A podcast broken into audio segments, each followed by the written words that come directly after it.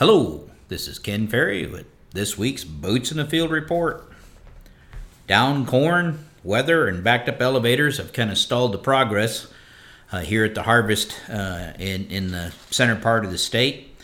I've had uh, several reports from growers working on harvesting this down corn stating that the double pro hybrids without insecticide are coming out of the ground, uh, roots and all, and of course taking the dirt balls and root balls through the combine.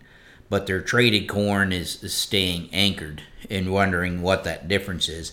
Now, these reports are coming from areas or specific fields where we reported rootworm feeding this summer. The feeding was mainly on the fifth set of crown roots and the first set of brace roots.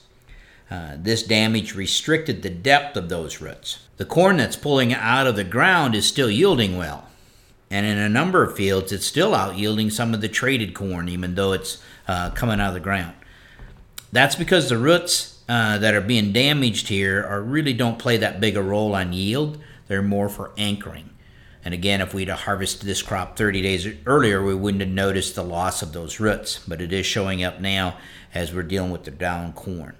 These reports, as well as a number of you guys sent in pictures of rootworm beetle on your combine windows when you were combining those green tough beans are indicators that our rootworm population is building in areas.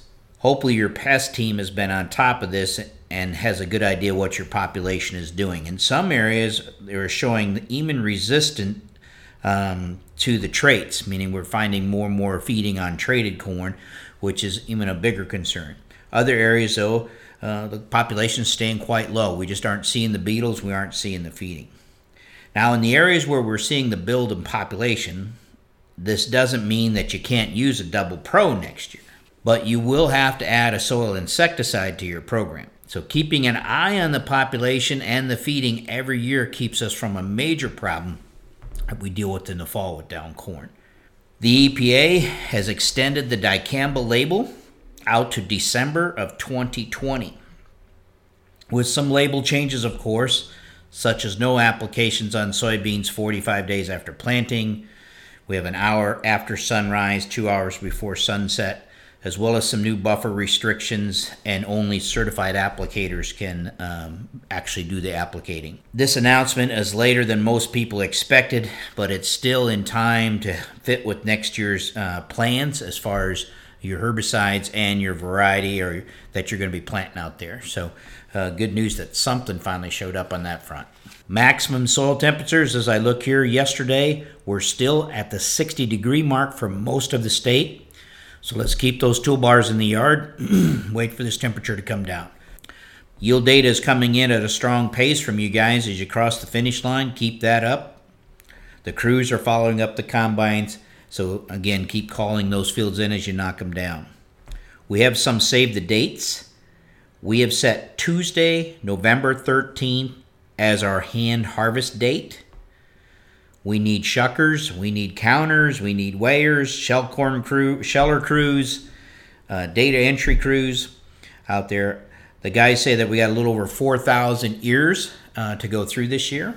So call Katie and let her know if you can participate in this day of fun. It'll start at 8 o'clock and lunch will be served. Also mark December 10th and 11th, that's a Monday and a Tuesday, for our annual basic and advanced basic meeting. This meeting is repeated every year to cover the basic agronomy and the foundation of how crop tech makes its and implements its fertility program.